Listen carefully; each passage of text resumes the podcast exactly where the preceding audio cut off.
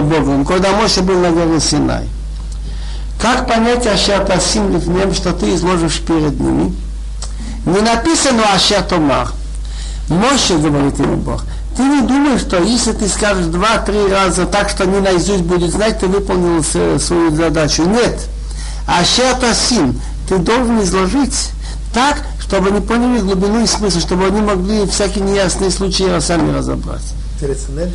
Люди, которые будут знать закон преподавателя, то есть это судить, лифнеем перед ними, а можно было слово лифнеем выпустить. Вела мишпатим ашатасим, законы, которые ты изложишь.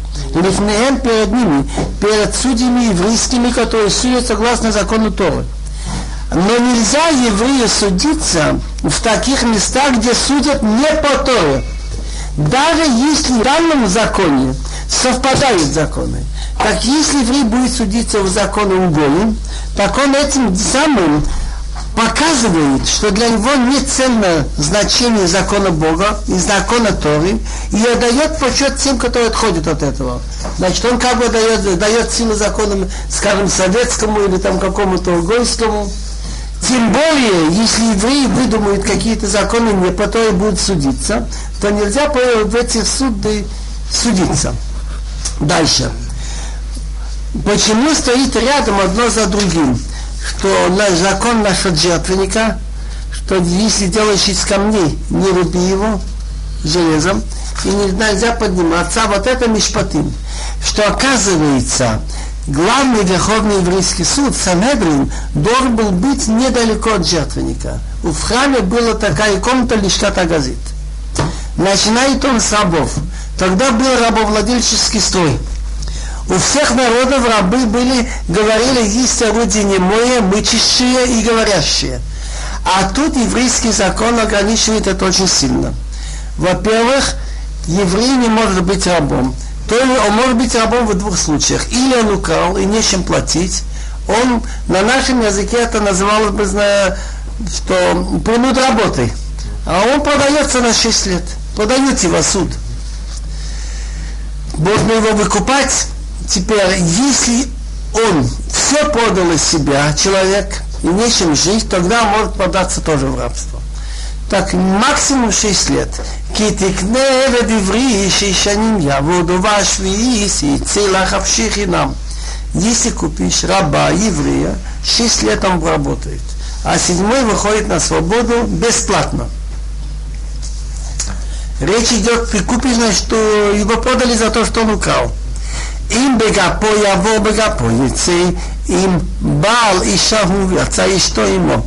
Если бегапо он один пришел, он один уходит. Если он обладатель жены, так жена выходит с ними. Как понять, она выходит с ним? А какое имеет отношение э, жена к его рабству? Оказывается, новый закон. Купил раба, замуж так хозяин обязан обеспечить питанием и квартиры, и жену, и детей. Они не связаны с работой, не должны работать. Теперь условия раба написано в другом месте в Хумеш Дворим, китов лоимох, ему хорошо с тобою, то есть он в одинаковых условиях питания и постели. Чтобы ты не спал на пуховой перине, а он, скажем, на соломе. Чтобы ты не пил старое вино, а он молодое вино. Отсюда сказали Хахамим Колаконе, вы покупаешь раба еврея, покупаешь дом. Как понимаешь, покупаешь себе хозяина. Хорошо, если у меня два стакана старого вина, одно себе, одно рабу. Но если у меня один стакан свежее вино, а другой стакан старого, если я выпью свежее, если я выпью старое, ему дам свежее, я не выполнил слова Кетевло и Мох. Так если я хочу быть верующим, как по лакону, я должен взять по вино по, послабее, похуже, а ему дать лучше. Почему половину по половине? По половине, если хватит пить. Да, так, так надо понимать так, что если он имеет жену, то уже по окончании шести лет выходит жена с ним, хозяин не обязан ее кормить. אם אדוניו ייתן לו אישה וילדו לבנים, אמרו אותה אישה וילדיה, תהיה לאדוניה והוא יצא מגפו. Если хозяин даст ему жену и родит от него сыновей или дочерей, женщина и дети остаются, будут у хозяина, а он выходит один. О какой жене? Что за случай? Значит, еврей не имеет права жениться на рабыне. Были такие, такой статус. Эвет ктани шифха ктанит. Раб на счету еврея и рабыня. Принимали их в том случае, если они соглашались выполнять некоторые митцвот, элементарные, кашрут, шаббат – они не стали еще евреями, но идолам не служили. Так вообще евреи на них не имеют права жениться. Когда их кто-то выкупит, они свободны делать как хотят, стать евреем или нет. Но вот еврейский раб на тот срок, что он э, это, рабом, и если он имеет жену и детей, так он имел право жениться на рабыне. Имел право. Но тогда, значит, в Хакнанит, ну что, если, значит, он выходит на свободу, они не выходят на свободу. Дальше. Вимамою мавоевет, оавти это адоният ишти, вет банай лоэци хавши. А если сказать, скажет, раб, люблю хозяина, жену, детей, не хочу выйти на свободу. Люблю хозяина, понятно, значит, ему хорошо там жить. А какую жену и детей, если не хочет выходить на свободу, значит, он взял еще вот эту рабыню. Не хочет с ними разлучиться. Она же остается там. Так, ну, отсюда видно, что, как правило, рабам жилось неплохо. И это видно потому, что я видел описание нападения на евреев Меша Мелах Моав, царь Моав из раскопок. Так он убил несколько тысяч евреев, и там пишет он два, три раба и рабыню. Видно, что их было очень мало. В других государствах полно было рабов. Так Тора что сделала? Она слово раба ставила, но содержание выхолостила. Какая разница между рабом и рабочим сейчас? Вот рабочий, он договорился, он отрабатывает 8 часов, и ему платят. Хозяина не интересует, хватает ему на жизнь или нет. И хозяина не интересует, у него один ребенок или десять. Но за работу я столько плачу. С другой стороны, он договорился, такие-то часы от и до, больше его хозяин не имеет права сказать. Раб это другое дело. Раб, если он его купил, значит, он у него занят. Он может его попросить днем, может попросить вечером, мне нам не равно когда. Есть мецва лотир его не работай изнурительно, не замучи его. Но то может его послать копать огород, то может его что-то дома сделать, то... Но зато хозяин обязан всех детей его и жену кормить. И постелью. Подожди, так кто покупал раба? Какой-нибудь человек, который имеет, скажем, поля, сады, и он уже по здоровью сам не в состоянии обрабатывать. Ему выгодно какой-нибудь кибитку, домик сделать для раба с его семьей, дать им поесть, и тот будет обрабатывать, и будет как член семьи. И жили неплохо. Дальше. והגישו אדוניו אלוהים, והגישו על הדלת אל המזוזה, ועשה אדוניו את אדוני במציע ועבודו לעולם. И эти слова, кстати, Гмора Кедуш говорит, «Вима моима», если сказать, скажет раб, люблю хозяина, если один раз сказал, нет, я хочу выходить, это мало, он должен хотя бы еще раз. Так его подводит господин Элголехим к суду, к судьям, подводит его к двери, а, причем дверь должна быть, значит, алабзуза, которая она надета на этом, э, на косяке. Если, скажем, дверь снята, это не годится и прокалывает ухо хозяин шилом, и остается работать леолам. Леолам это не значит буквально вечно, до юбилея. Потому что мы находим, что в юбилейном году каждый возвращается, если он подал поле к своему полю, выищал мишпахта к своей семье. То есть, если он был подан в рабство, жил где-то в другом месте, возвращается назад. Так, лолам это до юбилея. Когда будет юбилей? Юбилей каждые 50 лет. Так Йом Кипу отрубили шофар, и рабы, значит, уходили к себе домой после этого Йом Кипу, и поля возвращались бесплатно. Кто подал поле, в юбилейный год возвращается бесплатно. Причем тут смысл, что прокалывать ухо у двери. Он стал рабом по двум причинам. Он украл. Так говорите об Беханом Безаке Вот это ухо слышало на горе Синай, лот и гнов не воруй. Ты украл, поколоть надо. Почему двери? У этих зверей мы после того, как были рабами столько лет, резали пасхальную жертву, мазали кровь на двух косяках и наверху. Вспомните Авраам Ицхак Якова, так он это хочет забыть. Вот это ухо, которое слышал на горе Синай, Килибна и Сойлавадим, евреи это мои рабы. Он хочет иметь на себе хозяина. Если он продает сам себя по нужде, нехорошо. Ищи лучше временную работу, но не продавайся в рабство. Так вот, этот смысл именно правое ухо. וכי ימכור איש את ביתו לאמר לא תצא קצת עבדים. Теперь опять, без предания ничего мы тут не разберемся. Если человек продаст свою дочку в рабыню, она не выходит, как выходят рабы. Как понять, не выходит, как выходят рабы? Есть мецва дальше, что если человек сознательно, несознательно выбрал глаз или зуб рабу, гойскому, так он выходит на свободу. Но именно гойский, для еврейских рабов нет этой привилегии. Он платит за ущерб, как любому человеку, на лечение. Так то же самое относится к рабыне, к рабу. Но как может быть еврейская женщина рабом? Так оказывается, это может быть только в единственном случае. Если отец ее продал. И только до 12 лет. Выше 12 лет не может быть рабыня. Кому же нужна такая рабыня? Ну, где есть маленькие дети? Надо кто-то, чтобы возился. Девочка 6-7 лет может уже что-то. Так тоже максимальный срок 6 лет.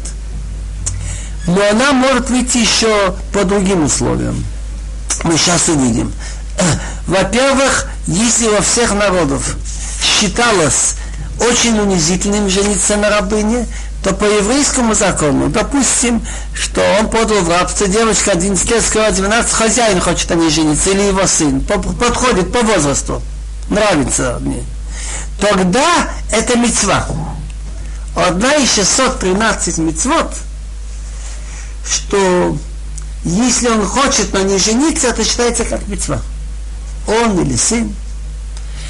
Вторая, вторая вещь, что любой родной или отец, Бог помог ему, почему он подал ее в рабство? Не, нечем жить, умирает из голода. Пусть она там пока хоть поест, возится.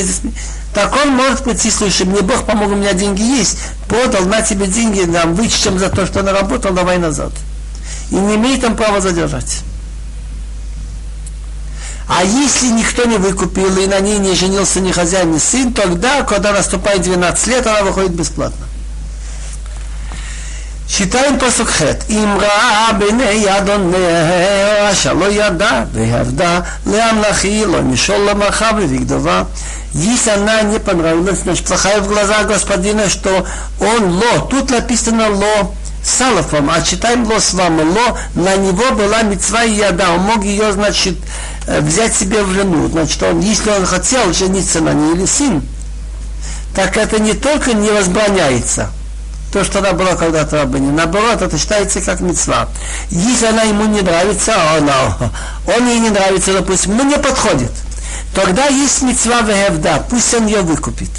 Что значит он ее выкупит?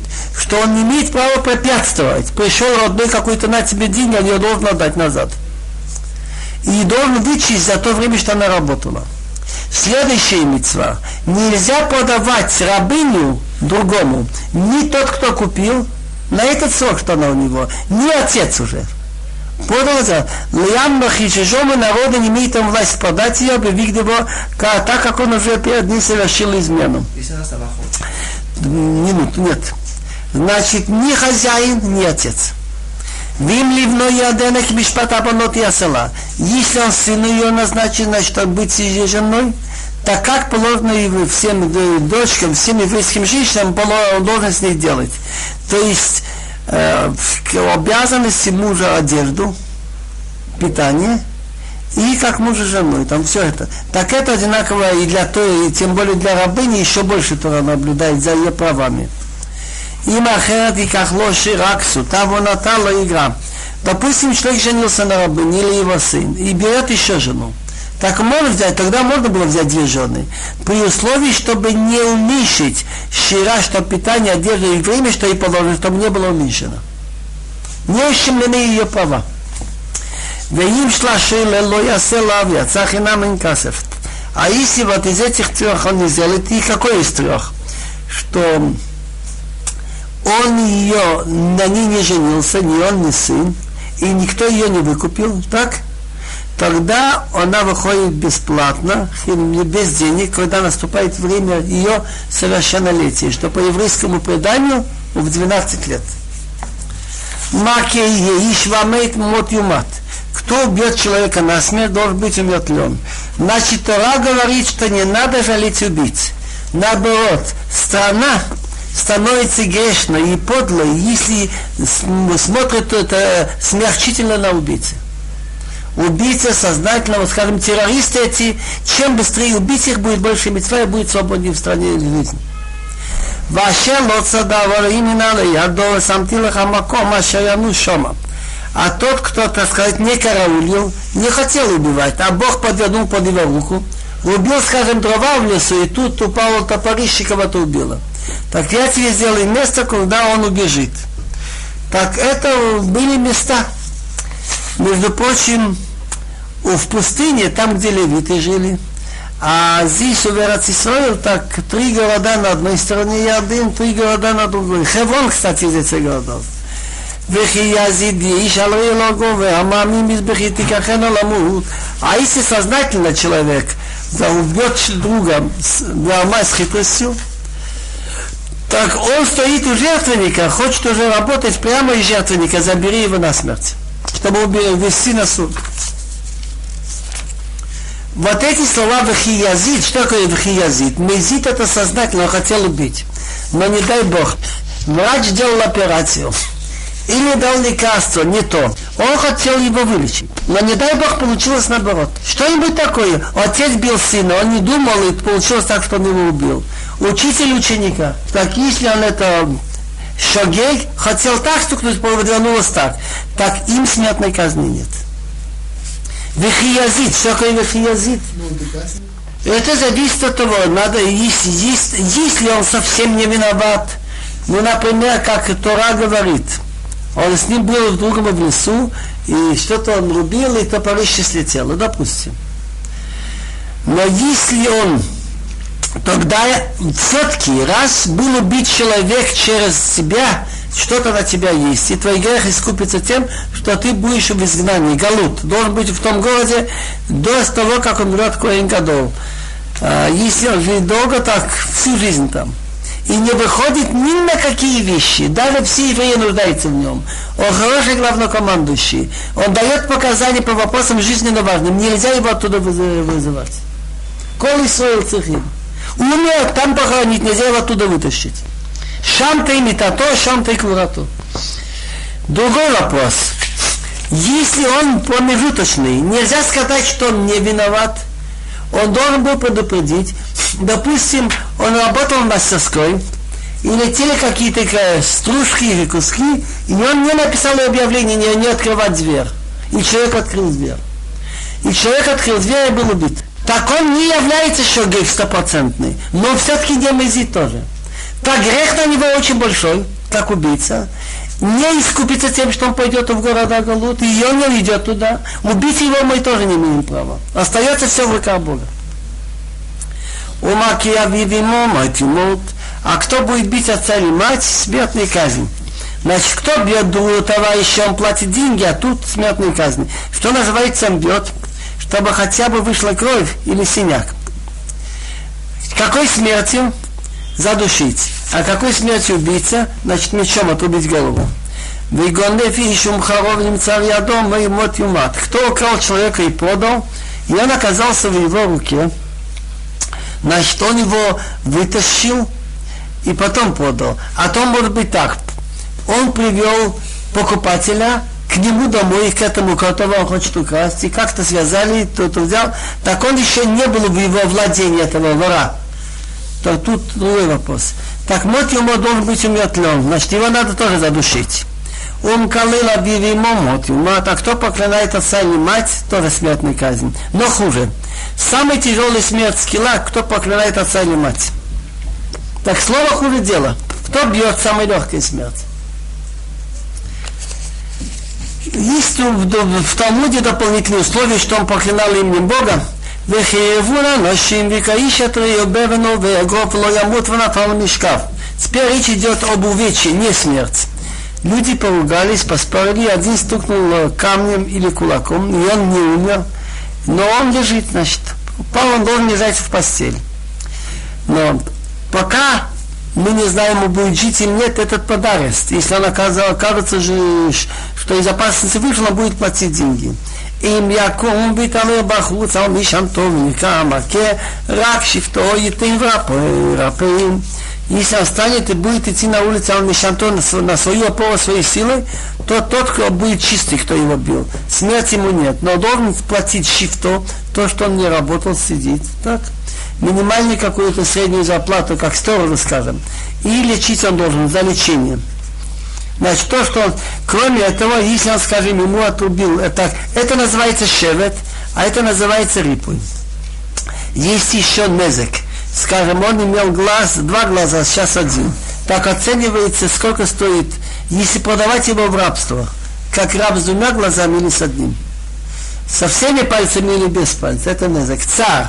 Сколько стоит вот это вот обезболивание? Это называется царь. Бошет позор, что он человека стукнул там, скажем, это может быть даже без всякого убытка. Он дал ему пощечину, скажем, примерно. Так это нет ни, никакой незек, лечить тут нечего, но за позор. Набирается сумма очень большая, что человек годами выплачивает. И этим объясняется, что евреи все-таки в случае хулиганства практически не было. Вот этот суд, который по карману ударяет, он лучше всех. Человек не отрывается от работы и знает, что он должен ну, долго платить, он сотому закажет.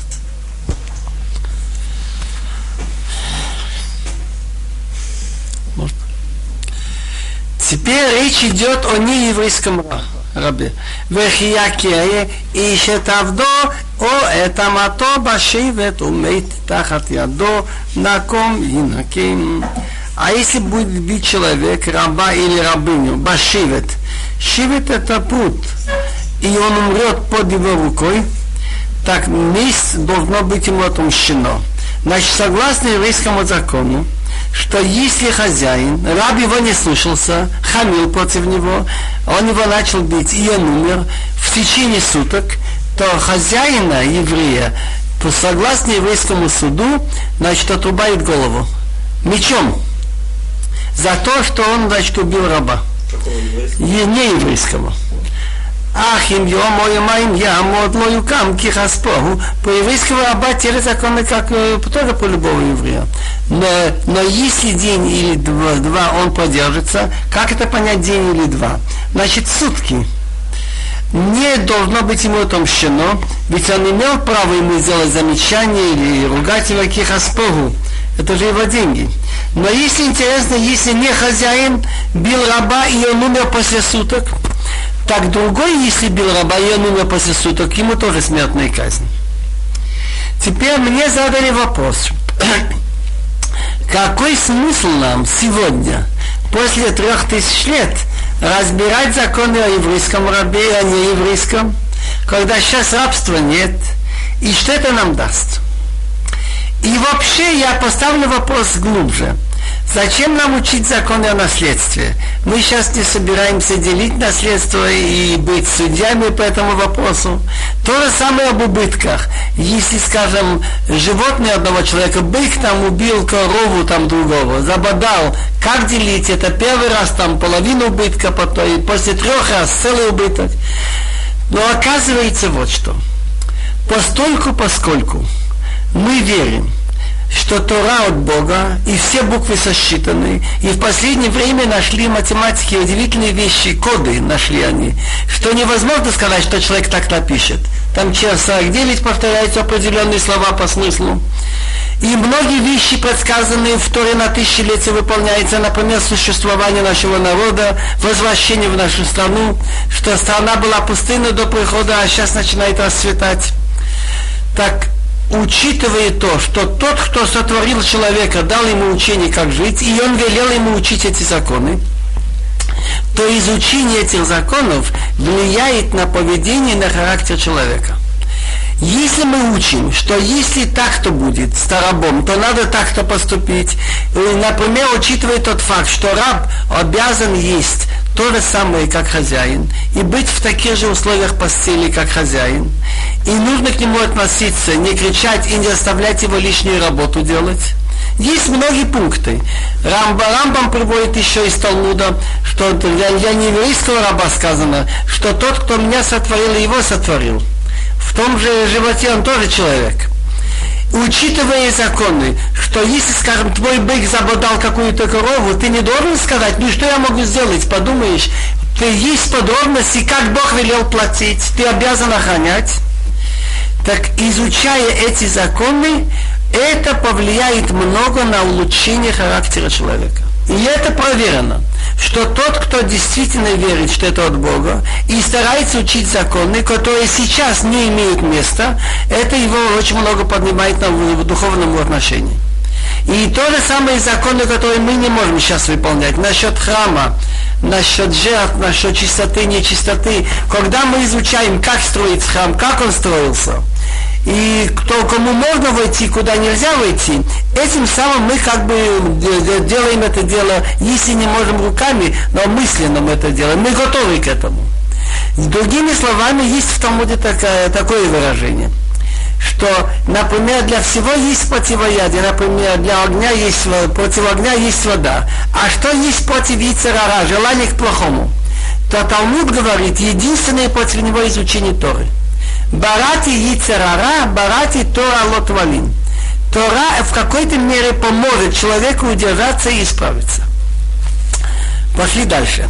וכי נצו אנשים ונקפו אישה רב ויצאו ילדיה ולא יהיה אסון אנוש ינש כאשר ישית עליו בעל האישה ונתן בפלילים ואם אסון יהיה ונתתו נפש תחת נפש А если поругаются два человека, они толкнут беременную женщину, значит, один хотел толкнуть другого, и случайно прошла беременная женщина, он по нее не думал, и ее толкнул, да я цела, да и дети не вышли, преждевременные роды, но не будет несчастья, она стала жива.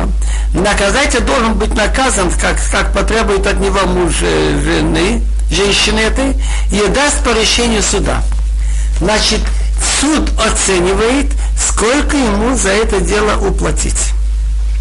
Вима сон а если будет несчастье, то есть если она умрет от этого, так когда душа за душу. Нельзя понимать душа за душу, что кого-то убивают.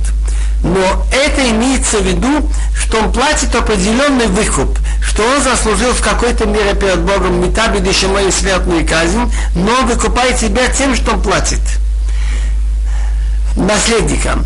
Айн тахат айн, шин тахат шин, яд тахат яд, регел тахат рагел. То же самое будет, если, скажем, человеку выбил глаз или зуб, глаз за глаз, зуб за зуб, рука вместо руки, нога вместо ноги, квия тахат квия, ожог вместо ожога, пеца тахат поца, пеца это открытая рана, хабура а тахат хабура, синяк вместо синяка. Согласно преданию, у никогда у евреев не было такого случая, как думают некоторые, не было такой дикости, чтобы если выбил один глаз, чтобы ему выбили глаз. Согласно закону и преданию, со времени Мошерабыну все время так судили, что если он выбил ему глаз или зуб, то оценивается, и оплатит он по пяти статьям. Мезек – убыток, что человек стал меньше в цене. Ну как это оценить? Какой дурак скажет, дай мне деньги за глаз, выколи глаз. Оценивается раб, допустим, стоит как лошадь.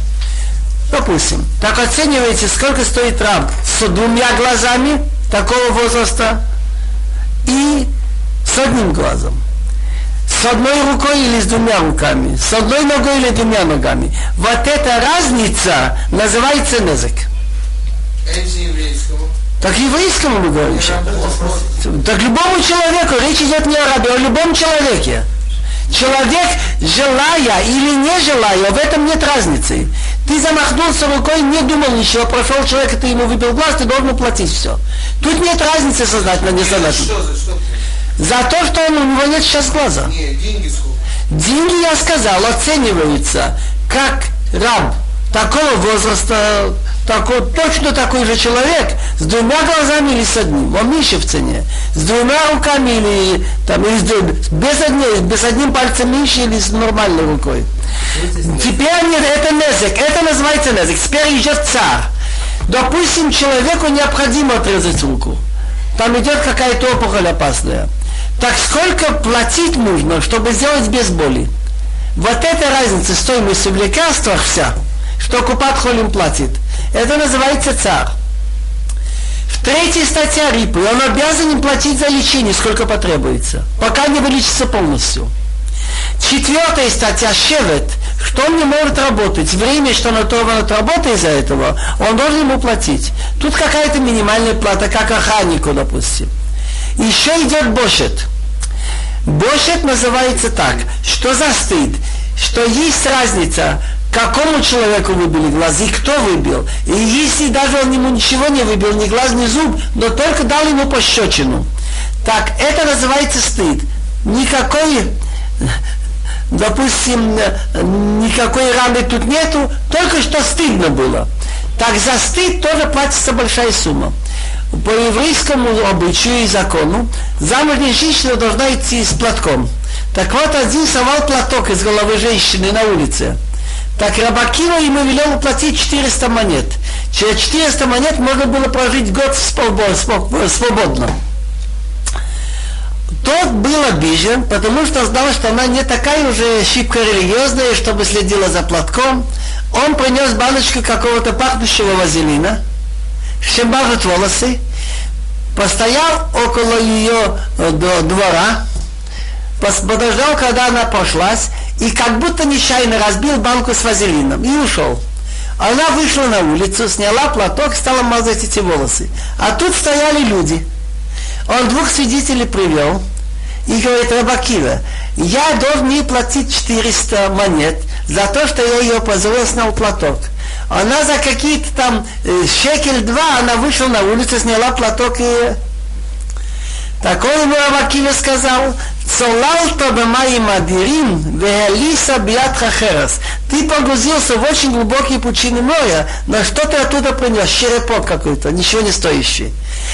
Человек не имеет права сам себе делать ущерб. Но если человек себе отрубил палец или руку, никто его не будет наказывать. Человек не должен себя позорить, но если его кто-то позорил, так он должен платить. И велел таки уплатить деньги. Между прочим, откуда мы видим, что надо платить за боль, что такое квия, ожог, или рана. Тут особенно серьезного нет. Квия, ожог, ничего тут. Рука осталась рукой, но боль. וכי יכה איש את עיניו דוהה את עינם אותו ושיחתה לחופשי שלחנו תחת עינו ואם שיניו דוהו או שינמתו יפיל לחופשי שלחנו תחת שינו. это все было насчет человека, еврея, вольный или раб, а если он своему рабу, не еврею, выбьет глаз, так если выбьет человек глаз раба или глаз рабыни или испортит, он обязан его на свободу отпустить вместо глаза. А если зуб раба или зуб рабыни он, значит, это вышибет, на свободу он должен отпустить вместо зуба. То же самое будет, если ему кончик пальца отрубил. Есть там 24 места такие, за которые он выходит на свободу. Теперь речь идет об убытке, который сделал не человек, а его скотина. Ты имеешь животное, ты должен отвечать за то, что она будет делать. וכי ייגח שור את איש או את אישה ומת, סקול יסקל השור, ולא יאכיל את בשרו, אבל השור נקי. а если забодает бык мужчину или женщину насмерть, так камнями должен быть заброшен, заброшен бык, и не должно быть съедено его мясо. Раз написано, что его убивает, так ясно, что оно уже нельзя его есть. Но даже его не успели убить. Его зарезал шохет по закону. Мясо нельзя есть. А хозяин быка чист. В каком смысле, значит, он чист? Так можно сказать так, что раз это случилось первый раз, он еще ничего не знал, он еще перед Богом не настолько виноват. Но если это несколько раз случилось, так он перед Богом не чист. Он заслужил смерть, но от рук Бога, не от рук людей. И он должен платить выкуп. За умершего должен платить наследникам. Если еще объяснили у Балашонаки чист, он от него никакой пользы не может иметь. Раз этот животное убило человека, его надо, значит, камнями забросать, и нельзя ни шкуру, ничем пользоваться. ויהים שעון הגחו מתמול שלשום ויועד בבעליו לא ישמרנו והמית איש או אישה השו יסכל וגם בעליו יומת אם כופר יושת עליו ונתן פדיון נפשו ככל אשר יושת עליו А если он бык подливый, это вчерашнего дня и позавчерашнего, значит, три раза, и было предупреждено хозяина, и он не охранил, и я умертвил мужчину и женщину, бык должен быть запосан камнями, и также хозяин подлежит смерти, юма должен быть умертвлен. Но если выкуп будет назначен на него, пусть он отдаст за выкуп своей души, сколько будет на него назначено. Тут слова очень странные. Он должен быть умертвлен. Если выкуп будет, пусть платит. Так любой человек, если тебе скажут, или тебя убить, или плати выкуп, отдаст выкуп. Другими словами, он перед Богом заслужил смерть. Раз ты знал, что твое животное убило человека, и ты недостаточно хранил его, но не от рук людей, так ты себя этим самым, что платишь деньги наследникам, за сколько платить. Опять-таки, как тогда оценивали, допустим, есть спор, спор Рабишмол и Рабакива. Рабишмол говорит, надо оценить погибшего, сколько бы за такого человека нужно было платить, если его подали в рабство. Так тогда было, в то время так ценились. Рабакива говорит, ведь он выкупает себя, хозяин этого быка, как если бы его подали в рабство. Но это маленькая разница, значит, он должен платить выкуп. Он должен знать, что он очень грешный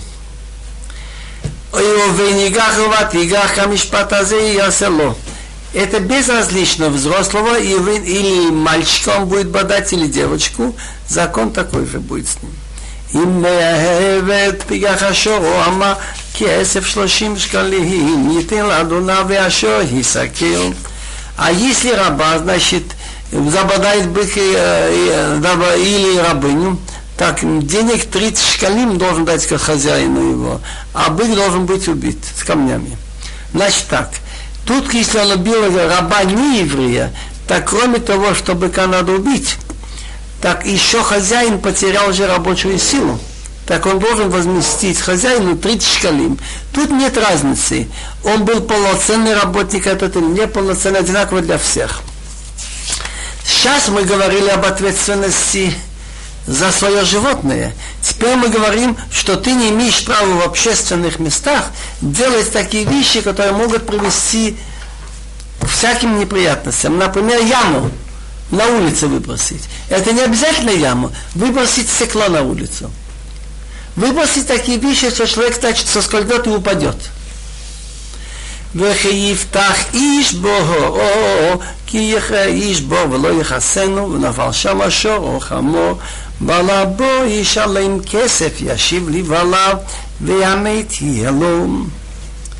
Была где-то яма на улице закрытая, а если откроет человек яму, значит тот, кто оставил яму открытой, платит за все убытки.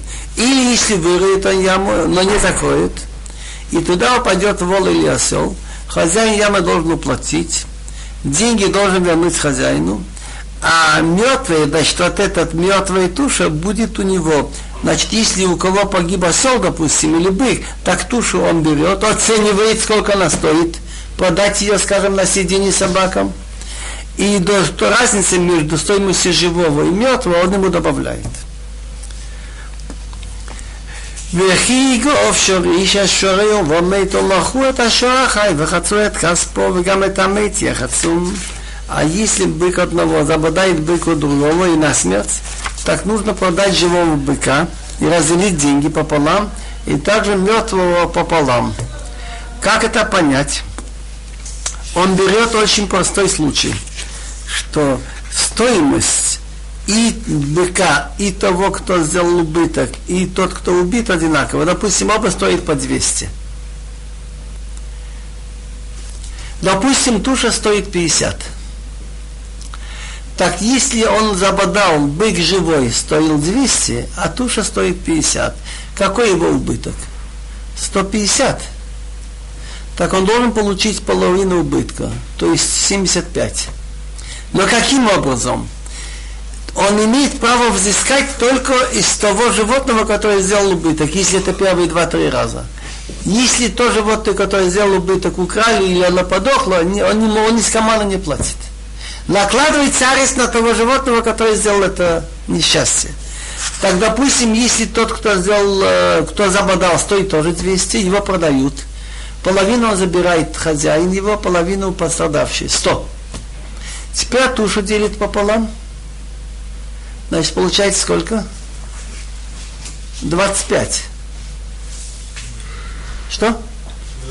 125. А живой стоил сколько? 200. Так он потерял, значит, это 75. Он הודע כי שונגחו מתמול שלשום ולא ישמרנו בעליו, шалим и шалим шо, тахат шо, והמת יהיה לו.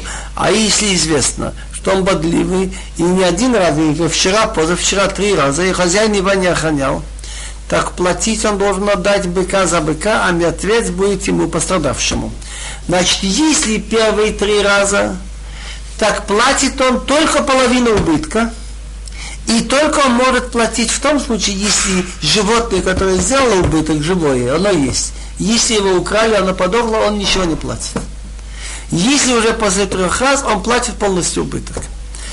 Причем туша забирает эту тушу пострадавший, и сколько не хватает, добавляет ему. כי יגנוב איש עושה וטבחו מחרו חמישה וקה ישרים תחת השור והבצון תחת הסם. Если человек украдет вола или овцу, зарежет или продаст, так пять быков за вместо одного, значит, он платит быка. А четыре овцы вместо одной. Интересная вещь. Раби Ехан Безаки говорит – что Бог жалеет все-таки людей. Вола жулик не таскал на плече, так он платит пять раз больше. Овцу он часто тащит на себя, так он трудился бедно, ему скидка, платит только четыре. Он Арабмейр говорит, смотри, кому гдула кохашал млаха, какую великую силу имеет работа. Вола, если он украл, так он бык, так он его оторвал от работы, он мог пахать. Плати пятикратно. אם במחתרת, אם הוציא הגנב הוא קו המת אין לו דמים. Теперь есть такой закон, что человека же нельзя убивать. но если он идет с ножом меня убить, так я, если я могу ему связать руки или что-нибудь сделать, так я лучше это сделать так. Но если нет выхода, то лучше его убить, чем он меня убьет. Хаболе Харгеха, кто идет тебя убить, ты не жди, чтобы он тебя убил. Хашки врагой, ты опереди его, убей его. Так обыкновенный жулик, он идет воровать только. И убегает, если не удается. Но если человек сделал подкоп, подкапывался, так он, когда подкапывается, выходит через подкоп, он готовится серьезно, приходит с расчетами, он знает, что ему помешает. Он идет на убийство. Так если во время подкопа будет найден жулик и будет убит,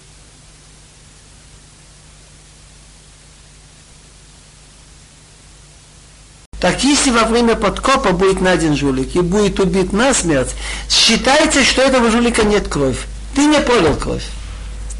Им заха шемешавав дамимла. Если солнце засело на нем, то есть у него кровь, тогда его нельзя убить. Но это просто, э, как говорится, машал, просто сравнение засело солнце или подкоп. Во всех случаях, если мы убеждены, что он идет убить, мы должны все-таки стараться, если можно его ранить в ногу, в руку, связать, но если нет возможности, не жди, чтобы он тебя убил. Хабала Алкаха, кто идет тебя убить, Ашким Валге, ты его убей раньше.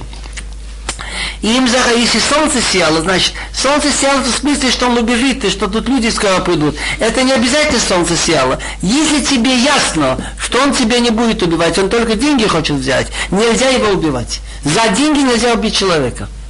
А как мы можем знать, что он меня не убьет? Ну, отец сделал подкоп у сына. Отец сына не убьет. Допустим. Так если кто-нибудь там был в это время убил этого, ему смертная казнь. Не обязательно отец, мы уверены, что он не идет на убийство.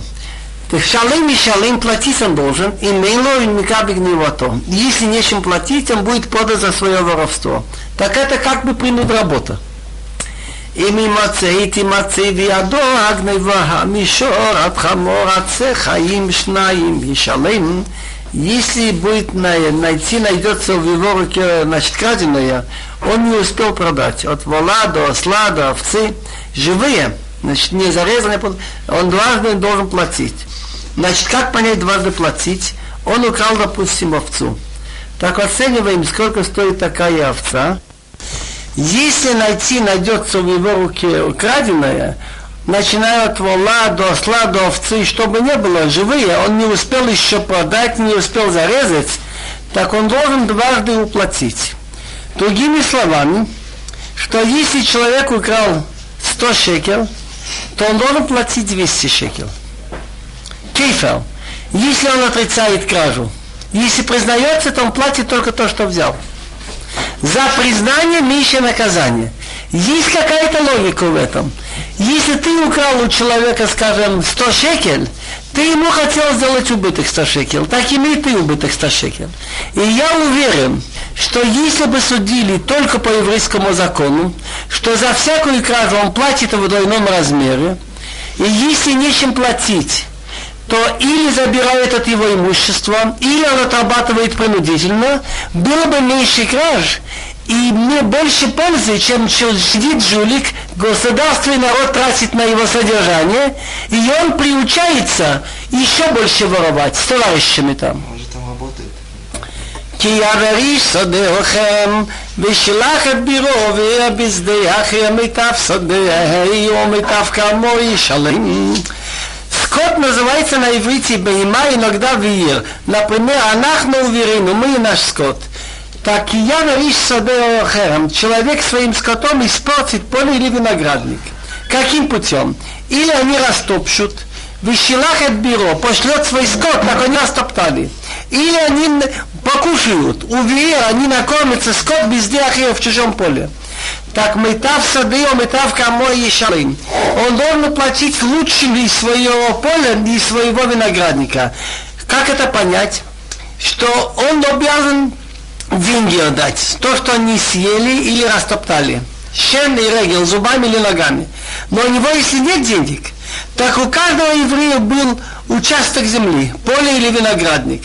Так когда забирают у него за убытки, что он наделал, или его скотина, так забирает самые лучшие из его поля и самые лучшие из его виноградника. Другими словами, надо уплатить 5000 шкалин. Можно взять, у него земля есть обычная, похуже и получше. Так можно взять за 5000 кусок постой земли, побольше, или маленький кусочек хороший. Так по закону надо забрать самую лучшую.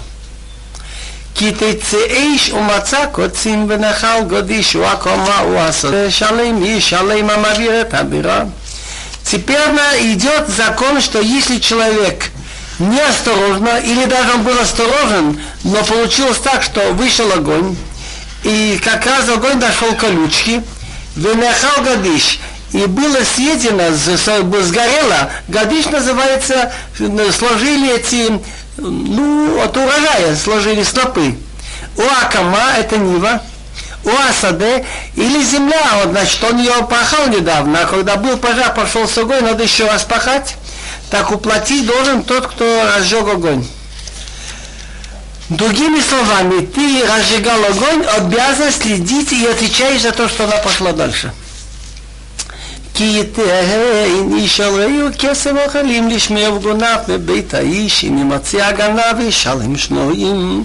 Теперь идут законы, если человек охраняет чужой предмет.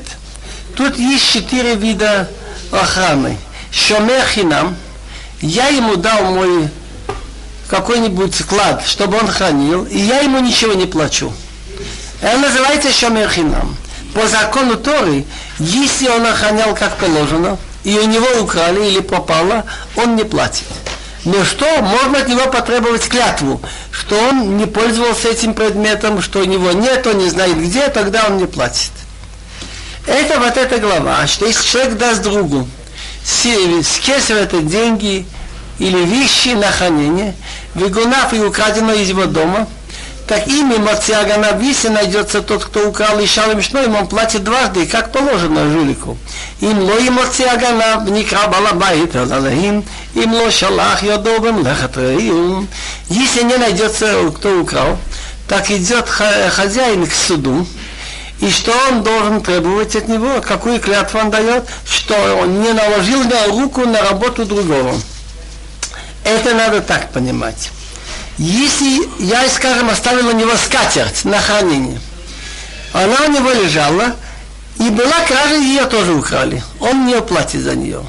Но если, допустим, она у него лежала, пришли к нему гости, но эта скатерть моя, что я положил у него, была красивая, он хотел просто похвалиться, положил ее на стол, воспользовался ей. Так если он воспользовался моим предметом без спроса хоть один раз – и потом ее украли, он платит. Потому что шоэр шалом медат, если ты берешь чужую вещь без спроса и пользуешься, ты в эту минуту стал на нее жуликом. То, что ты пользовался ей. А жулик не сходит с ним в ответ, пока не вернул в руку. А раз она была украдена, значит ты платишь все. То, то же самое я оставил у него шубу, она лежит у него. Если украли, он не отвечает. Но если как-то был дождь, он хотел выйти на двор, на минутку накинул, пользовался без моего спроса, так если украли, он ее платит. Так тот, который шамер хинам, значит, он охранит вещь бесплатно, должен дать клятву, что он этим предметом не пользовался. Если окажется, что он дал клятву лживую, что этот предмет, что он говорит, что украли, оказывается у него, так он платит в двойном размере, как жулик. על כל דבר פשע, על שור, על חמור, על שיא, על שלמה, על כל אבידה, אשר יאמר כי הוא זה, עדו עליהם יבוא דבר שניהם, אשר ישימון עליהם ישלם שניים וראו. во всякие преступления, на, насчет вола, насчет осла, насчет овцы, на одежду, всякую попавшую вещь, что он скажет, что вот оно, ты говоришь, что тебя украли, а вот есть факты, что оно у тебя, до суда дойдет дело обоих, кого обвинит суд, он платит в двойном размере другу. Значит, если нашелся настоящий жилик, он платит в двойном размере. Если сам охранник, кому я дал на хранение, украл, он платит двойной размер. Если он дал клятву, лише клятву, если он не поклялся, а потом ее нашли, не успел клясться, он только дает предмет. Кончили этим шомер хинам, что если у него украли, но он хранил как положено, так он за это не платит. Теперь идет второй случай, шомер сахар. Я плачу деньги за хранение. Он платит, если у него украли или пропало. Ведь я ему дал деньги. Пастух, например. Пропала овца, плати. Ты получаешь деньги за это. Но если было насилие, лев напал, бандиты, тогда он не платит. כי יתאם איש על רעי וחמור אשר עשר בכל בימה לשמור ומתי או נשבע או נשבע אין רואה если даст один другому вола или ов, осла или вола или овцу, всякую скотину на хранение. Обыкновенно, обычно такие вещи, как животные, платят деньги, когда дают. Такие вещи, как деньги или, или вещь, не дают деньги за хранение. На хранение. И оно подохло, или сломало, сломало ногу, или взято в плен, напали бандиты, никто не видел. Швуат адыного и ты ебешнем им лошалах я добрым лехат раев, лакабалав, лоишалым. Клятва перед Богом должна быть между обоими. Отсюда видно, что клятва, грех клятвы ложится на обоих. Что если получилась клятва, несет ответственность и тот, кто напрасно дает клятву, и тот, через которого кто требует ее. Не наложил ли он руку на то, что другой работал, трудился над этим, и забирает хозяин, выходит клятву, и он не платит.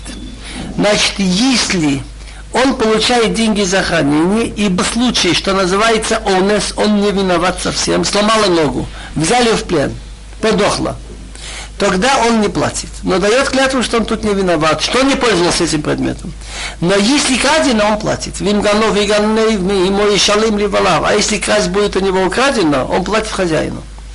Им таров и тариф, и шалим. Если будет разорвано, он должен повести свидетеля, то, что разорван, он не платит. Хатрифа. Не написано трифа лиша, ло иша, хатрифа. Определенный вид разорван, он не платит.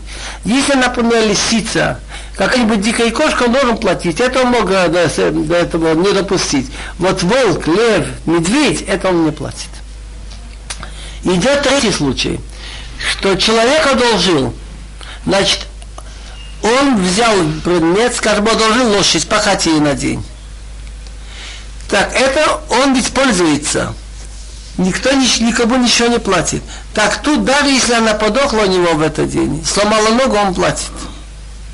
При условии, что тот, кто одолжил, значит, не взял, не дал работу, у кого он одолжил. Допустим, я какого-то портного дал ему шить костюм. Потом я его одолжил, там лошадь.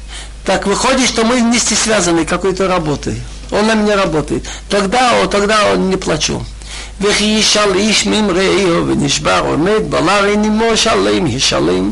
если одолжит человеку другого, она сломается, сломает ногу, скажем, или подохнет. Так если хозяин не с ним, не имеет с ним работы, тогда он должен платить. Им балав ему ло ишалем, если с ним его хозяин в его работе, он не платит. Им сахиру ба бисхаро. Бывает еще четвертый случай, сахир. Сахир называется, он арендовал эту вещь. Скажем, я взял машину на день, я беру лошадь и плачу ему за каждый день работы. Так это она пришла к нему по плате. Так он платит так же, как тот, кто платит деньги за охрану. Если я плачу, скажем, за лошадь какое-то количество денег в день, так я зарабатываю на ней, наверное. Иначе я бы не платил. Так считается, что я охранник, который получает деньги за ее хранение. И если ее украли, я должен платить.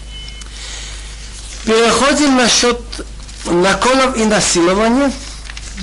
Есть два случая. Значит, изнасиловал или уговорил. וחיפתה איש פתולה שלא אורסה ושכב עממה הוא ימרנו לו לאישה. А если человек уговорит, девушку, которая не обручена, и будет с ней, значит, лежать. Так Маго и Марена Лоли Иша рекомендует, если они хотят, чтобы они поженились быстрее. Так Маго это от слова Мор. Он должен ей написать то, что называется ксуба. Мор это определенное количество денег, что он должен дать быть и, и жену его. И маи маина виалетит. Ло кесев ишкол кмо аптулот. Речь идет обычно обыкновенно о молодом возрасте, около 12. Так если отец не захочет дать ее ему, скажем, они не сошлись, что они не решили пожениться, тогда он должен платить штраф, кесов ишкол, кемуар аптулот. Как положено, значит, тому, кто изнасиловал девушку, там написано 50 денег, 50 монет. Это 50 монет большая сумма это примерно, я думаю, что это как старинные русские 25 рублей. Хамишим косов. Или 25, или 50 рублей, что-то вот так. Можно было прожить примерно год. Мехашифон от. Насчет колдовства есть закон, что колдунью не оставляю в живых. Но это безразлично, колдун или колдун, потому что написано смертная казнь за колдовство. Кол шахивим бимам, вот юмат. Вся, кто будет жить со скотиной, должен быть умертлен. И за колдовство, и за сожительство со скотом смертная казнь самая строгая скилла. Зовех лалахим я харам билти лавиной левадо. Кто будет приносить жертву всяким богам, должен быть умертлен. Всякие жертвы только единого одному Богу. והגיע לא תונה ולא תלחצנו כי גרים הייתם במצרועים. Гия называется пришелец. Пришельца не обижай словами и не притесняй, потому что вы сами были пришельцами в стране Египта. Так, Гея называется человек, который не здешний. Скажем, он принял еврейство, или не отсюда, он приехал из другого города. Кулал манавиатом, лотанум. никакой вдовы и сироты не обижай, не, не мучи. Конечно, нельзя притеснять мне, а тот, кто не пришелец, можно что ли обижать и притеснять? А кто не вдова и кто не сирота, можно мучить что ли? Но Тора говорит, как обычно бывает. То же самое написано не вари козленка в молоке матери. Имеется в виду любое мясо в молоке, но это не принято. Принято было именно только от козленка в молоке матери. Так было принято, у тех, кто это ели. אם אני תענה אותו, כי ימצאו, כי צעק אליי, שמוע אשמע, צעק אותו. Бог угрожает, если ты его будешь мучить, ну смотри, как я с тобой расправился.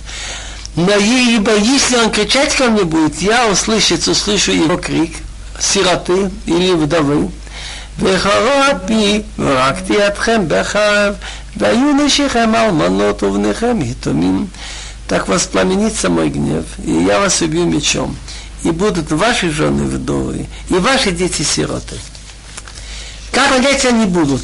Ясно, если будет смерть от меча, то дети будут сироты и жена вдова. Но еще страшная вещь.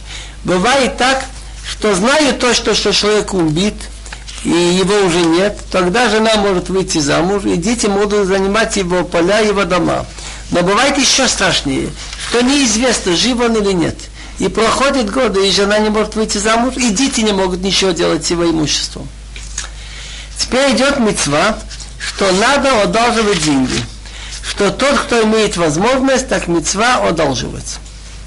אם כסף תלווה תמי את הנימח לא תהיה לו כנושה לא תשימון עליו נשך Если деньги будешь одалживать моему народу, моему бедняку, который с тобой, не будь у него к ноше. Ноше называется тот, кто требует.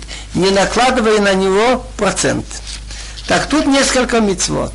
Одна мецва, что если есть деньги розовать, так как быть? Пришел ко мне не еврей и еврей. Одолжить обоим, у меня не хватит денег. Так им кесов стал, если будешь одалживать деньги, раньше одолжи моему народу.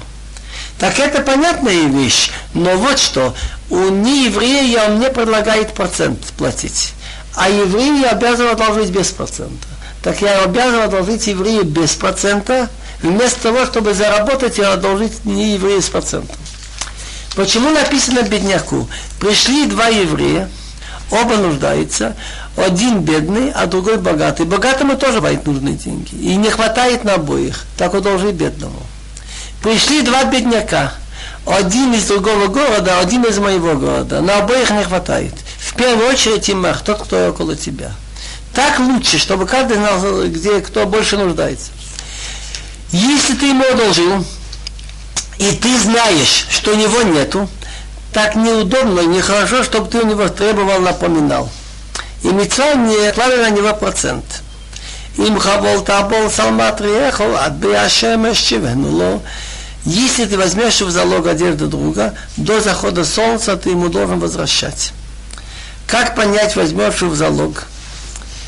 Человек одолжил деньги, пришел срок, ему не отдают, он боится, что попадет. он идет в суд. Он сам не имеет права выйти. Суд посылает человека, и он выносит то, что у него есть лишнее. Так если есть что-то у него лишнее, у него несколько, скажем, одеял, несколько одежды, он может взять. Представьте, что у него одно пальто и одна подушка. Так, если ты взял в залог пальто, ты должен ему возвращать утром и до конца дня, что было у него. Вечером он ложится спать, посылает, посылается опять представители суда, забирает его пальто до утра. И так каждую ночь. Если ты взял в залог подушку, скажем, или одеяло, так ты утром приходишь и забираешь, вечером должен приносить. Так спрашиваете, какой толк? Надо есть все-таки это дело.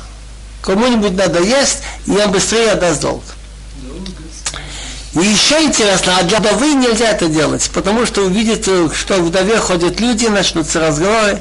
Кирих сутола вода, и симлато леоро, баме ишка авия, кица келай, мешоматики. Почему ты должен возвращать целый день? Киих сутола вода. Это его Суто это верхняя одежда одна, симлато лоро, это то, что у него к, к телу, скажем, рубашка. В чем он будет лежать, если ты забрал одеяло? А и будет, если он ко мне будет кричать, так я услышу, потому что я милостивый. Теперь идет мецва, что нельзя проклинать судью, и тем более Бога. Бывает так. А любого человека тоже нельзя проклинать. Но на судью бывает человек обижен. Он скажет, ой, какой он, какой он дурак, как он неправильно осудил. За него я потерял там 100 тысяч. Он не разобрался, он неправильно решил. Так бывает у людей. Они недовольны, если суд выносит решение не в его пользу. Так есть мецва.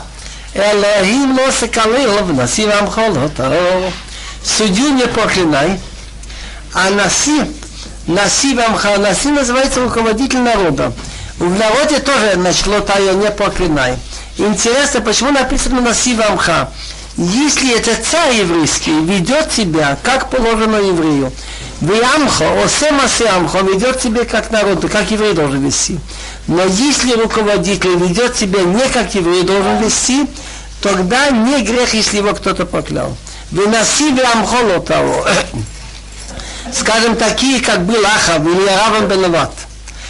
Дальше идет мецва, что когда у нас поспевает урожай, мы должны отдавать то, что нужно. В первую очередь мы должны отделить первинки, бикурим, из семи видов, что славится Эрцисраил, пшеница, ячмень,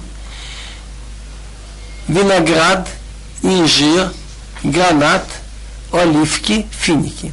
Так нужно взять что-то из первых поспевших фруктов принести в храм, отдать куаним. Это называется бикурим. После этого 2%, 2% отдают на куаним. Это называется трума. После этого 10% отдается леви. И еще кроме этого есть другие 10%. Или в первом и втором году после шмиты, что ты будешь есть желаем сам масершини, и в четвертом и в пятом году шмиты, а третий и шестой год вместо этого дается бедным, массир одни в любом месте. Так есть мецва, нельзя менять порядок.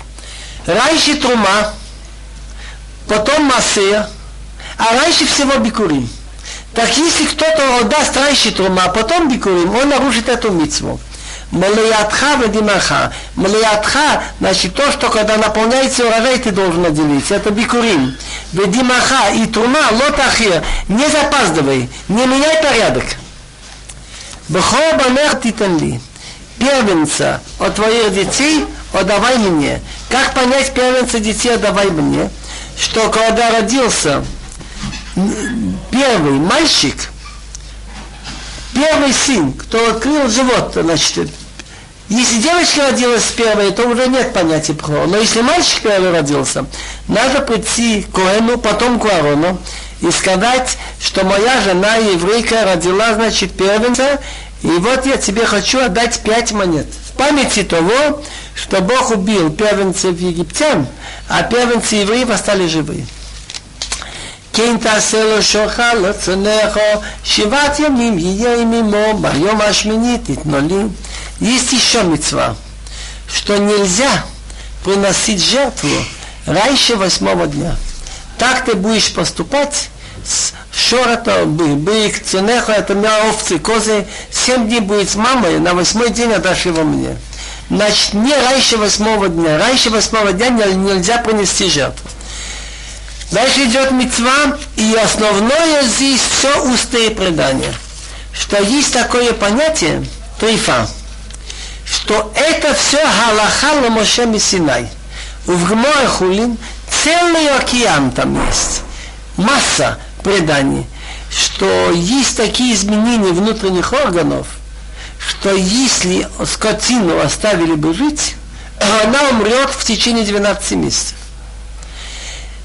Я видел отзывы многих ученых, которые удивляются, лет 50 тому назад удивлялись, что сейчас наука только подошла к некоторым выводам, а тысячи лет до этого, ну как минимум две тысячи лет тому назад, там вот записано полторы тысячи. Но это ужасно. Идет от Мошерабына от Бога более 3200 лет. Так они многие вещи, изменения внутренних органов сказали, вот это трифа, а это нет. Конкретный пример. Есть, например, в мозгу там две оболочки, подырявлена там оболочка трифа. Есть там в почках, что, кажется, можно жить с одной почкой. Например, насчет печени, что если осталось примерно как пол яйца в начале печени, в конце это еще кашер. И есть масса-масса вещей в виде трефа. Так это Бог велел своему народу, чтобы он стал более возвышенным, более святым, не есть эти вещи. Для всего человечества он это не запретил. ואנשי קודש תהילים, ובשר בשדה תרופה, טריפה לא תאכילו, להכיר אף תשליכון אותו. Вы должны быть святые люди, вы должны быть шелили. И мясо в поле разорванное не ешьте, собаки бросайте его. Тут несколько замечаний.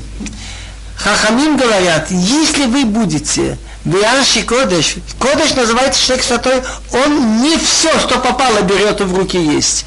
Не все делает, что хочется. Бианши Кодыш, если вы святые люди, не будете есть трефа и, и, и, и не зарезанную скотину по закону, то или вы будете мои. Но если вы себе так не будете вести, так вы уже не мои. То хас вы можете попасть в руки других властителей. Мясо в поле разорвано не ешьте. Так одно из видов трефа, что волк, скажем, или медведь всадил, всадил когти. Но это не обязательно в поле трефа, это речь идет, бывает так. Но это не только, есть масса изменений внутриродов. Собаки бросайте. Что значит собаки бросайте? Ты имеешь право пользоваться этим. Почему написано в таком виде собаки, собаки бросайте? Нельзя быть неблагодарным. Собака помогает хранить скот. Это одно. Во-вторых, Собаки, когда поднимают шум ночью, они любят шуметь. А вот в Египте евреи целую ночь складывали вещи, собаки все молчали. Лояхатские молчали. Так нельзя быть, значит, неблагодарным, надо и да, случилась цифра, бросай собаки. Но мы можем сказать, что те собаки, которые были в Египте, уже их сейчас нету. Но это все равно, эти собаки имеют схутовод, заслуги их предков. Лотиса Шеймашов. Алта от Хаимра шалиот айтхамас вашатета во. Написано очень много книг. Самая главная книга Хафицхаим. Что нельзя говорить сплетни и принимать сплетни. Лот и Саша Машов. Не принимай ложный слух, пустой слух. Тебе наговаривает на кого-то, не надо принимать это за чистую монету. Вообще, начинай тебе рассказывать то, то сделал, другой сделал, лучше не прислушивайся. Нельзя служить лошонара. Другое дело, что можно еще что сказать. Вот я, допустим, судья. Пришел один, и хочет мне рассказать, у меня есть суд с другим-то, и начинает рассказывать. Так я, если я выслушаю одного из двух, без присутствия другого, я нарушил лот и Саши Машов, где слушаю бесполезный, пустой бесполезный слух. Потому что, когда говорит другой, совсем оказывается по-другому. Нельзя слушать, и если судья выслушал кого-то заочно, без другого, он не имеет права потом быть судьей. Другая мысль, свидетелем не может быть человек, который способен делать нарушение закона, а балавира. Если, скажем, мясо кошерное, дешевое, как трефа, он ест кошерное. Если кошерное трудно найти или очень дорого платить, он берет трефа. Такой человек за какие-то ваши деньги может сказать неправду тоже. У сто процентов вещи надо еще много помолиться, что он всегда говорил правду. Так человек, который нарушает слова Бога, скажем, может себе позволить есть трефа или в субботу или что, так он не может быть по еврейскому закону свидетелем. И если два свидетеля, один знает, что тот, который с ним, по закону он не годен как свидетель. Он не должен идти с ним вместе пойти быть свидетелем. Он должен сказать, что этот, который тоже будет вылазить, чтобы вы знали, что он такой. Лотиса Шимашов, не принимай ложный слух, Алтошети от Хайма Шальот Эйт Хамас, не подавай руку с Раша, Раша называется человек несправедливый, нехороший, быть свидетелем на грабеж. לא תהיה אחרי רבים לרעות, ולא תענה על ריב לנטות, אחרי רבים להטות. так простой пшат, не подавай руку Саша быть свидетелем на грабеж, простой перевод, что если тебе попросят дать показания, в то время, что ты не присутствовал, ни на что не соглашайся. Это один пшат. Но еще другой смысл, а то, что я им раша. Не будь свидетелем, значит, вместе с На этом я застрял. Но ты я харабим, лераот, плотанел риф. Как понять, что ты рабим ларот? Простой смысл такой. Нельзя сказать, я не могу быть или все, все так делают, я тоже. Если дело плохое, нельзя быть со мной именно плохое. Но это понятная вещь. Вопрос вот о чем идет. Что если речь идет о жизни человека, это для судей сказано. И, допустим, 23 человека судили. 12 говорят, ему положена смертная казнь. 11 говорят, нет. Так из-за одного человека, что был перевес, это нельзя. На смерть нельзя перейти с одним перевесом на один. Обязательно хотя бы два или три. Это называется нотьях и рабим лераот. Так мы и приняли от Хахамим предание. ולוטענה על ריב לנטות אחרי רבים להטות. ולוטענה על ריב לנטות. Бывает так, судья сидит, он видит все другого мнения, не как он. Так он думает, что я буду дураком, все равно же будет по большинству. Зачем мне спорить, доказывать свое? Это же бесполезно. Нельзя. Влотане ал ривлин тот. Не говори про спор гнуть, как все. Нельзя это делать. Ты должен сказать то, что ты думаешь. И по еврейскому закону, если судья не может сказать свое мнение, так он просто говорит, в этом я ничего не могу сказать. И его мнение не считают. А харе абим лаатот это опять мецва. Что как же все-таки решить вопрос? Так Бог сказал Ахаре Рабим Лехатот. Что если в Санедрин, скажем, 71 человек и решает вопрос, не может быть, чтобы все были одного мнения. Так Бог сказал Ахаре Рабим, по большинству мы решаем. Так скажем, вы сказали каше, они сказали трифа и так дальше. Народ должен делать, как большинство Санедрин решил. Иначе ничего не будет никогда. Ахаре Рабим Леатот. Поэтому мы обязаны выполнять то, что написано в Талмуде и потом в Шулханарух. Большинство хахамим, последний синетрин, который был, что сидел, решили, так они решили, а рабим латот, по большинству. Вида лотеда бриво. Теперь есть еще митцва бедного, чтобы ты не сделал ему красиво во время его суда. Как это понять? Понять надо так – что имеет суд бедный с богатыми за каких-то 10 шкалим, и получается, что бедный действительно не прав. Ты начинаешь думать, ну какая польза, что я скажу, что у него нет этих 10 шкалим, придется собирать. Не лучше ли сказать, ликвидировать так, это сказать, что ему положено, не надо отдавать. Нельзя. Если пришли спросить дин, как по закону Торы, чтобы ты не уважал никаких бедняков, нечего жалеть их в дин. Только как положено. כי תפגשו יבחרו חמרות, וישיב תשיבנו לו. Если ты встретишь вол твоего врага или осел заблудился, ты ему должен вернуть. Враг называется, что он еврей, и с тобой поругался, тебе что-то сделал нехорошее, но из-за этого, если ты видишь, заблудился или вол и осел, ты должен все-таки это. Дальше идет мецва, что ты, если ты увидишь, идет человек со скотиной, и она падает со своей ношей. Так надо помогать. Надо разгружать. כי תראה חמור שנח הערובית תחת מסע ומחדלתו מעזוב לו, עזוב תעזוב עמו. Если видишь, осел твоего врага лежит под своей ножей, так неужели ты перестанешь ему помогать? Азова помогать. Азов помогать, чтобы ты ему помогал. Интересная вещь. Азов иногда оставлять. Так Таргум говорит, оставь то, что у тебя в сердце, и помогай ему разгружать.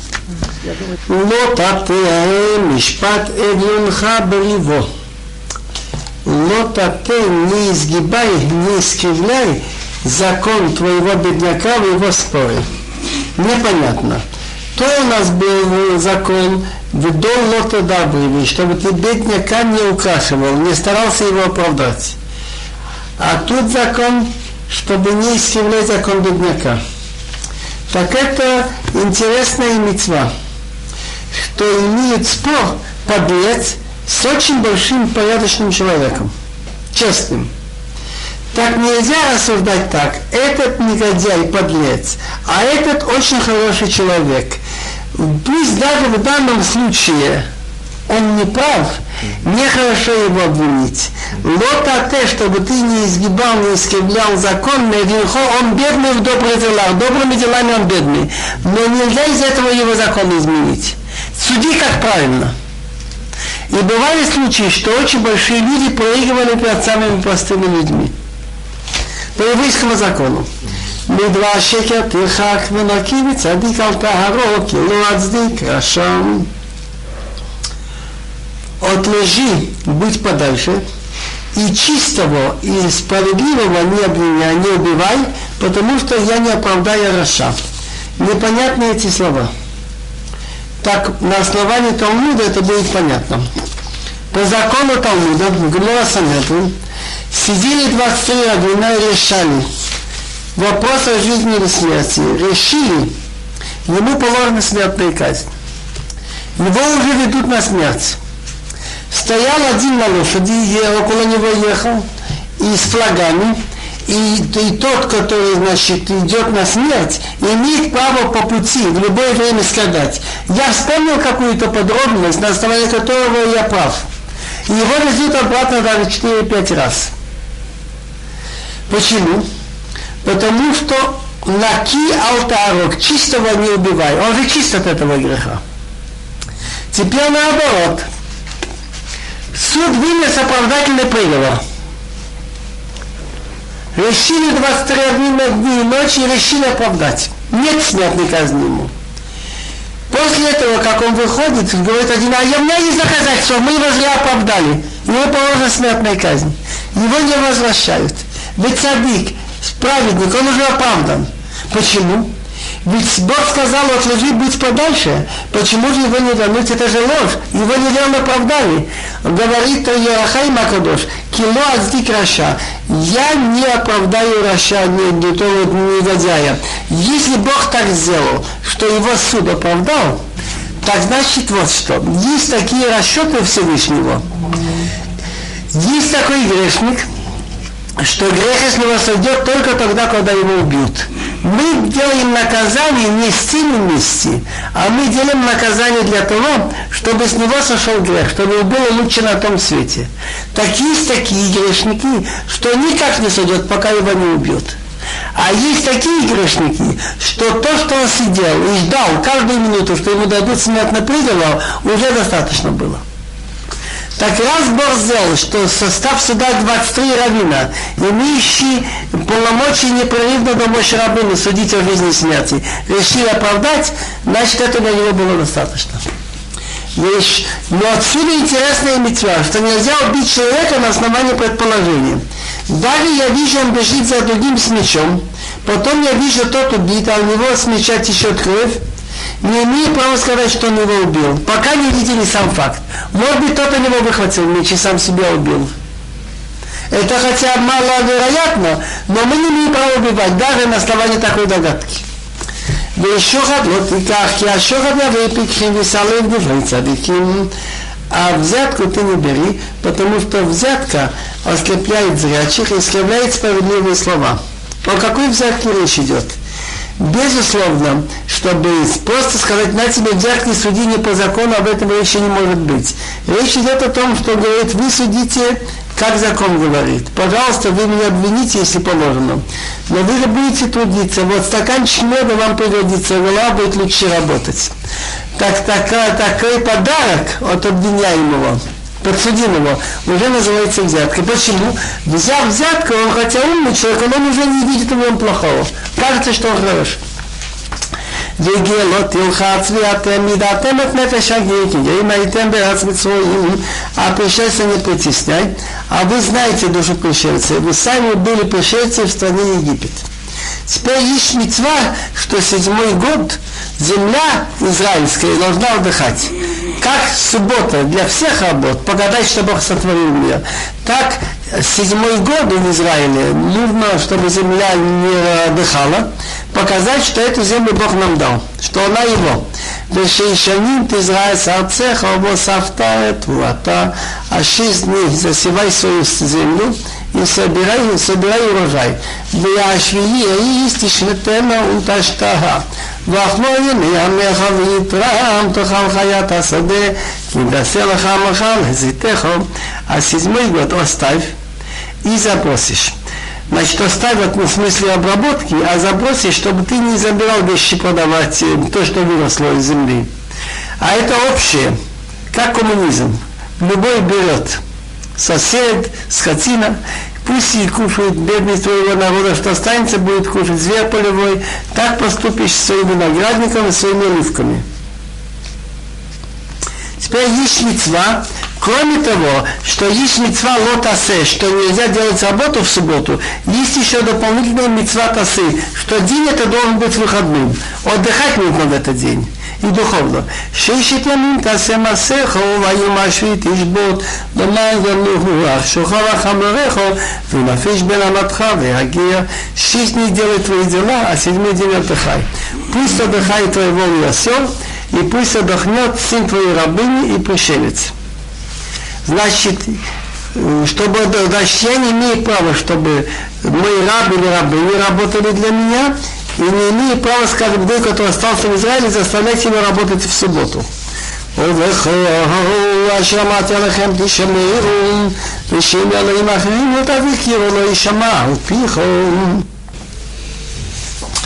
И все, что я вам сказал, что вы соблюдали, а имя богов, что другие называют богами, не вспоминайте – чтобы через тебя не было услышано на твоих устах.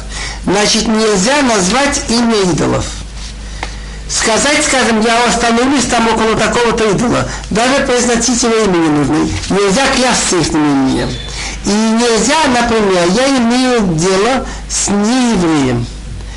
Так что же получится? И в каком-то споре он скажет, что я клянусь там назовет свой идол. Так через меня вспомнил он имя этого идола. Это тоже нельзя. Так избегать надо иметь с ним тогда компанию, если получится клятва. שלוש רגלים תאכלי בשנה. Три праздника, три до, до Песах, Швот, Сукот, надо идти в храм, такие в году три раза. את חג המצות, תשמור שבעת ימים תאכל מצות כאשר ציוויתיך במאוד חידש אביב כי בו יצאת ממצרים לראות פנייך יקם Праздник мацот соблюдай, семидневку кушай мацот, как я тебе велел, что было к моменту праздника весны, ибо в нем ты вышел из Египта.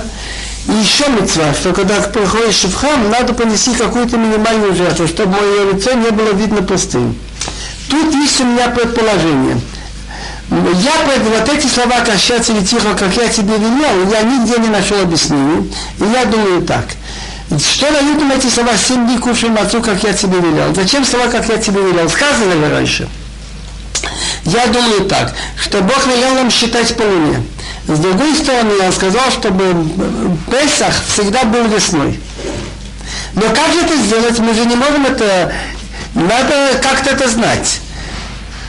Все народы запутывались в этом отношении, сравнивать и чтобы были по солнцу и по луне.